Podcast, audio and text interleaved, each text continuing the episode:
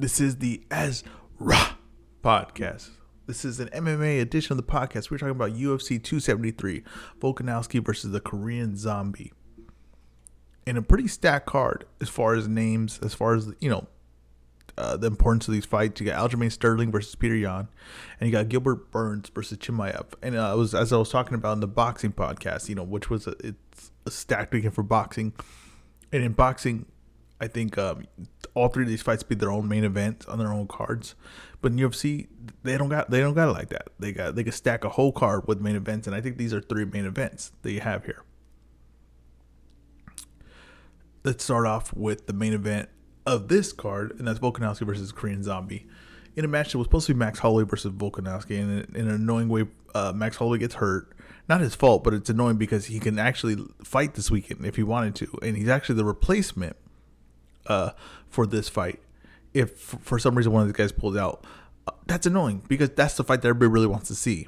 And no, no um, that's no nothing against a Korean Zombie, who's an excellent fighter, very entertaining fighter, and is a fighter that you know, every time you watch him, whether he wins or loses, it's always in pretty entertaining fashion. So it's really it's 100 percent nothing against him. It's just not the the match that everyone wants to see, which is the third fight between Volkanovski and Max Holloway.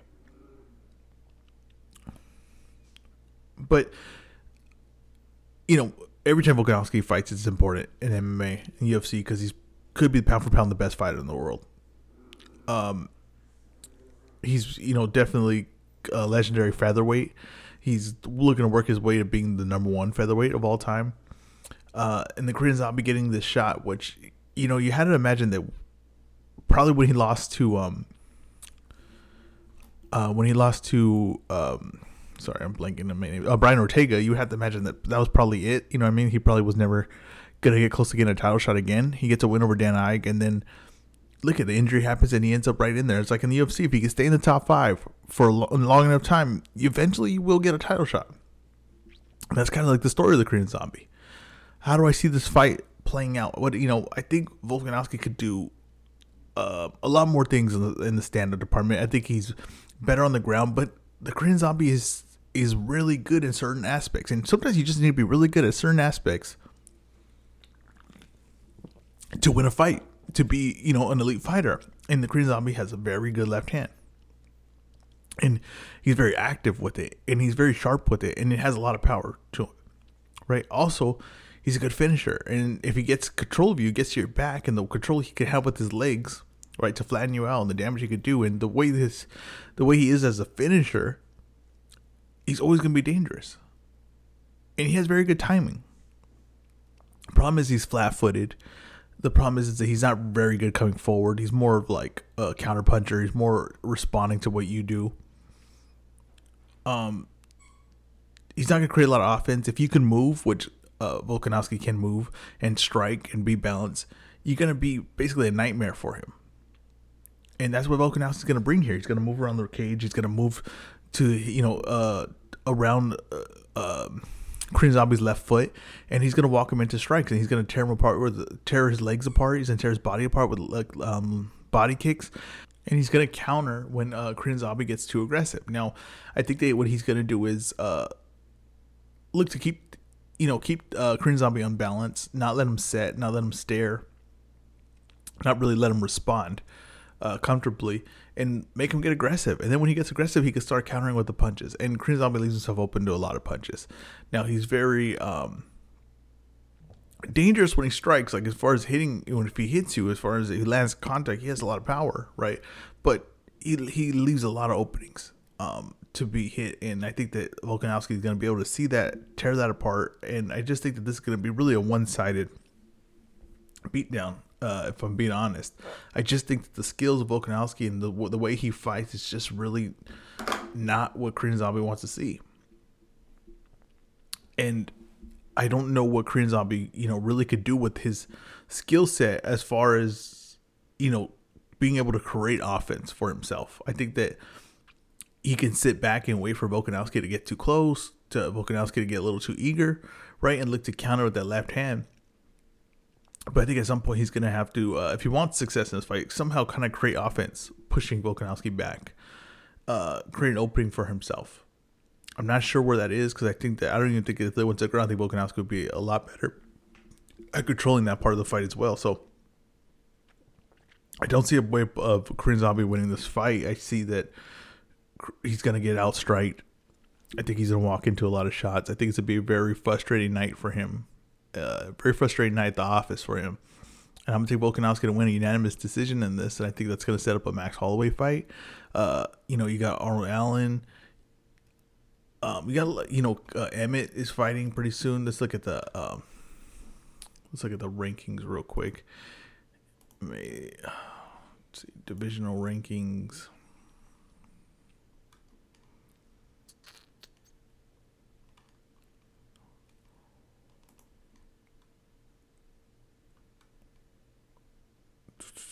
So you have Calvin Kattar who's fighting Giga. Ch- uh, you know, he just beat Giga Ch- Chikadze.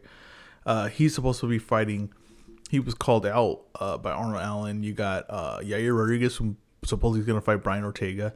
You got uh, Josh Emmett, right, who should be fighting soon. I, I forgot who Josh Emmett's fighting, but they got these new contenders coming. But you know, it, it has to kind of finish the beef that he has with Max Holloway. You kind of have to finish that story between those two guys, and you know, really the winner of that fight is kind of like the featherweight of this era. And it, what it looked like was going to be Max Holloway by like a landslide. Now look at this, like it, that's the landscape in MMA, how quick it turns. Where now it's going to be Volkanovski. Like Volkanovski can win this fight from Mac, uh, Max Holloway and just be the he is the guy. Not only is he the guy featherweight, but he could be the number one guy in MMA as far as pound for pound, skill level, accomplishment. Uh, he could be that guy. That's a, that's how fast the landscape of MMA changes. I think that this is going to be, uh, you know, another continued night of success for Volkanovski in the fight. At the co-main event, you got Aljamain Sterling versus Peter Yan. In the first fight, uh, this is a rematch, but the first fight ended controversially as Peter Yan uh, landed a knee to a grounded opponent, Aljamain Sterling, in a fight that, you know, it looked like he was pulling away in um, as I watched it over for to study for this, you know, Sterling did do some good stuff in this fight. It wasn't like he was completely out of it or he didn't have a chance. He was doing some good stuff. Now, how effective it really was, I, I don't know. I think that's you know questionable, but it doesn't mean though. No matter the effectiveness, as far as like was he hurting Peter Yan or what you know was he doing damage that was later on gonna be able to capitalize on it. It doesn't matter if he was keeping it close in the rounds, right, or making it interesting in uh, some of the rounds. I think that Yan was a little more uh, cautious in the first fight than I imagine he's going to be in the second fight. I think he was a little bit weary of like a takedown and what that would, uh, what you know, the one thing that he, I think he thought that Aljamain could probably, you know, have a chance, the best chance of winning and maybe catch him with something would be getting a takedown, looking for submission. He didn't look to offer that. And when Aljamain was kind of just letting go shots, he really stood uh, in his guard. He really stood cautious and I thought that there was a lot of openings there. I don't think Aljamain is the best stand up guy. I think he's very, very raw when it comes to that. He's very, you know, I don't think he puts like the most thought into his combos. I don't think his combos flow that well. I think he just kind of letting go shots without a lot of thought process to why he's letting those shots go. And I think that Yan's going to learn from the first fight. Even though he was winning, he's going to learn from that fight. And I think he's going to start off more aggressive in this fight. I think he's going to look to hold his ground a lot more. I think he's going to look to counter a lot more in this fight and I expect this to be um, more more one sided than the first fight was. I don't think uh, Sterling's going to have a lot of good moments in this fight because I just can't see Sterling being uh, effective in the stand up in any way, and I can't. And I really think that Peter Yan can out grapple him and control him, and I don't think that Sterling ever really showed that he could you know, make Yan feel comfortable, like on the ground and in the grappling. I don't think he ever was close to getting a stop, or I don't think he was ever close to putting him in danger. And I think the Yan started to see that, and he started picking that up as the fight went on. And it, you know, that's funny things about the fight ending in a DQ because I think it was heading in the direction of Peter Yan, and I think it was going to start heading one, a little more one sided. Interesting about this is like rematching a fight that was going to be one sided. You know what I mean? Like you kind of like, oh, he's just going to continue off what was working before I feel like that's what's going to happen here. He's just going to continue off what was already working. He already figured all that part out, and now he can just get to it. That's what I think is going to happen in this fight. I think it's going to be a lot of one way traffic. I think the body shots from Peter Yan, the jab of Peter Yan, the leg kicks. I think that he's going to get Aljamain Sterling moving back, and Sterling's legs get a little out of control when he moves. You know, they're not the he's not the most balanced. He doesn't know how to place his legs. Doesn't really know how to move his legs and stand up. I'm not trying to put Aljamain Sterling down. It's just as far as this matchup, it's just kind of like a disaster matchup for him. In a fight where, you know, it's not Peter Yan, and it's a guy that he feels uh, a lot more comfortable at being able to take down. His stand up becomes a lot more effective because the guy's so afraid and cautious of getting taken down that uh, Sterling could get away with mistakes, right? Because the guy can't really respond because he knows if he responds, he might uh, Sterling might get a hold of him, grapple him, take him down, and might land a submission right away. Peter Yan, as after grappling with him, I don't think he, I don't think he has that fear anymore. I think he knows what he can do with uh, Aljamain Sterling grappling, and I don't think that he, uh, think there's a chance that he could be dominated in that element of the fight. I'm gonna take uh, Peter Yan to uh, push Aljamain Sterling back get a stoppage. I'm gonna say in the third round. I think that the first two rounds will be pretty one sided, and I think Yan's gonna, you know, really, uh, you know, really show people how skilled, what his skill level is, and how high level he really is. Aljamain Sterling is no, you know, is no easy walk in the park for anybody, and Peter Yan might make it look like that. In the third fight of the night, you have Khamzat Ch- uh, Chimaev versus Gilbert Burns. Now, uh, Chimaev is one of the most hyped up fighters that I've ever seen in MMA. Um, he, he's minus 500 fa- favorite over Gilbert Burns. And a lot of that is just off of hype, right? Because we have not seen him anywhere close to anyone level of Gilbert Burns. We haven't even really seen him strike. Now his grappling looks elite. I think it's kind of safe to say it is elite. And I think that the the control he's had of fighters and just picking people up and placing them where he wants, the damage he does on top. When he did strike, it was a one shot knockout. All these things are, you know, pointing in the direction that this is an all time great talent. And I'm I'm buying into the stock too. I really do think that this guy is uh, next level talent. I think that he's going to be trouble for anyone in these uh, weight classes. I do think that he will beat Gilbert Burns. I think a minus 500 is pretty insane for a guy that's unproven. But I think everybody's buying into the hype. And I think that Vegas knew that everybody was going to put money on Chimaev. And they were just kind of protecting themselves on this one. Now, what could we learn from this fight? What could Gilbert Burns do to, uh, you know, uh, what, what can he do to win this fight? I think Gilbert Burns is gonna have to keep it standing. I think a lot of people, well, you know, would agree with that. I don't think that's like the most. It doesn't take you know a brilliant uh, MMA mind to figure that part out. And that's not saying that Gilbert Burns is not good in stand because on the ground because he's really good on the ground. He's a high level black belt jiu-jitsu. But that being said, you don't want to be controlled by Chimaev on top of you landing big strikes. So I think Gilbert Burns is going to try to keep this fight standing up. And I think that that's. I think a lot of people would attack Chimaev that way because we don't really know what his his uh, striking looks like. Now I've seen little glimpses of it in other um, fight promotions, and it, you know he has like a real he has a, a huge knockout where lands a right uppercut and ends the night. But up until that point, it did the stand up is not like the smoothest, right? It's a little clunky. It's a little, it's not second nature to him. Uh, it, it takes some thinking when he's gonna throw a punch. Now, I will admit that the time he did land a big shot in the UFC and got the one punch knockout, he did look pretty smooth in that. It didn't look like he was, you know, having to think too much on what strike was coming next. It kind of looked like he was just going in there, smooth reacting, and lands a big shot and gets a knockout. But we didn't see it over a prolonged period of time in a fight. And that's the thing about striking. It's like you can be very good in one little glimpse, but as a fight goes on, class uh, proves over time is the old expression. And I think that Gilbert Burns, I don't think he's gonna get outstruck in this fight. Like I think that if you're gonna, if you told me that they're gonna trade in this fight, I would I would favor Gilbert Burns. If he said this fight is going to be a trade in, it's to end in a trade, right? So someone's to get hit and knocked out. I would favor Gilbert Burns in that fight because experience, the high level that I've seen him compete at, I've seen him use this where his stand up against fighters like Usman, where he rocked Usman a few times. Uh, Tyron Woodley, who was you know kind of washed at that point. the knockout of Demian Maia, I know this guy is very confident in his hands. I know that his hands are, um, he doesn't have to think too much about them. And sometimes I, when I seen Chimaev and the other promotions, he still looked like he's kind of thinking, right? Still looked like he was the pads trying to figure it out.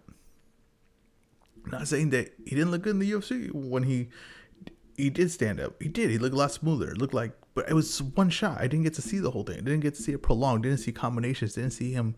You see if he closed his eyes. He put ducked his head down when other punches were coming his way. I didn't get to see that. Yet. And all the other fights, he lands a takedown, just demolishes the guy.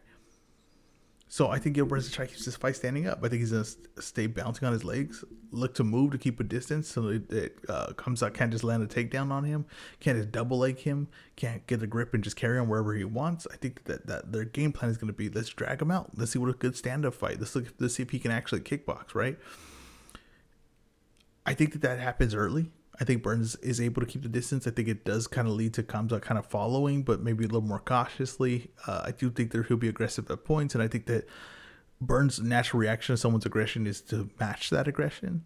So I'm curious to see those early trades, right? And how Khamzat reacts to that. If he's a one punch at a time type guy, or if he gets wild after the first shot, we're gonna see. I think Burns keeps that distance. Now I think in the second round, Khamzat begins to cut off and get the takedown. And I think that Burns will, you know, not look to just sit there, lay on his back. I think he might try to transition and find a way up. A lot of times when guys do that, they give up their back, right? Because you want to get your knees so you can pop up. Natural instinct, get your knees to pop up, you know, get in a position where you can run. And I think that uh, Chimaev will get his back. I think Chimaev with that full control of his back and the damage he could do and the balance he has when he's striking from the ground, right, with top control, he's going to get do a lot of damage to Gilbert Burns. And I think Gilbert Burns is probably never seen anything like this. So what he's going to face when he fights Chimaev in that position. And that's crazy to say because Gilbert Burns fought Usman. So this, I I do think that Chimaev is that guy, that level of fighter. I think Burns may survive out of just experience, right? But I think that he's going to take a lot of damage. I think going to third round, Chimaev will do the same thing once again. Just get, get double leg him, um, put him down to the ground and punish him. And I think that, that the stop will come in the third round. I think questions about Chimaev's stand up may come from this fight, but there will be a uh, there will be you know everyone will know that his guy's stand, his ground game, his takedowns, his control on top is 100%, 100% for real. And they would know that that's how he is going to build his legacy in the UFC. It's going to be through the ground, through the control. And I think this is going to set up a fight with Colby Covington. I really believe that Colby Covington is the right guy for him. And as far as like a guy's going to talk, say a lot of annoying things, you know, just in the news for getting punched in the face by Masvidal. So you, you know that he's got the full villain thing going on. Chimaev seems to be a fan favorite. Seems to be a lot of people behind him right now, which is crazy because he looks like a villain. Um, he's the way he talks, everything, the way he holds himself. He he, he looks like uh, a crazy human being, and he has the mentality of one. And I think this guy's gonna be a star. I think that Chimaev is gonna go against everything where you think you need to be a star, right? As, he, as well as talking. He's like the Nate Diaz, right? He's just like Nate Diaz doesn't talk clearly. He doesn't even want to talk in front of the cameras. He has like very bad demeanor he's in front of a camera. Um, but he's just a star. Just people attract to him. I think Khamzat is the same thing. I think this is his uh, come out fight where he's just gonna break right through into stardom. And I think the talks of him and Usman are going to be uh, begin to build. I think Usman has Leon Edwards next. They have yet to officially announce it, but that's the rumor. And I think that Khamzat fighting Colby Covington is literally the perfect match to uh, for those two next to set up a big mega fight between them between both of them if they, if they both come out. And not saying that uh, Usman's guaranteed to beat Edwards or Khamzat's guaranteed to beat Colby because those are both excellent fights, very close competitive fights. But I think the winner of those two facing each other, especially if it's Khamzat and especially if it's Usman, is a mega fight. And will you know launch Khamzat into superstardom if the Colby fight doesn't already do that. This is a, a great card. This is a three main events you're getting on this card, and you might begin the birth uh, you know, you might have the two best fighters in the world with Peter Yan and Volkanovski, and you might be getting the birth of the next big, great superstar in Khamzat Chimaev. I'm excited. I'll be doing a post fight, of course, the next day, and we can talk all about it. Thank you guys for listening. This has been the S Ra podcast.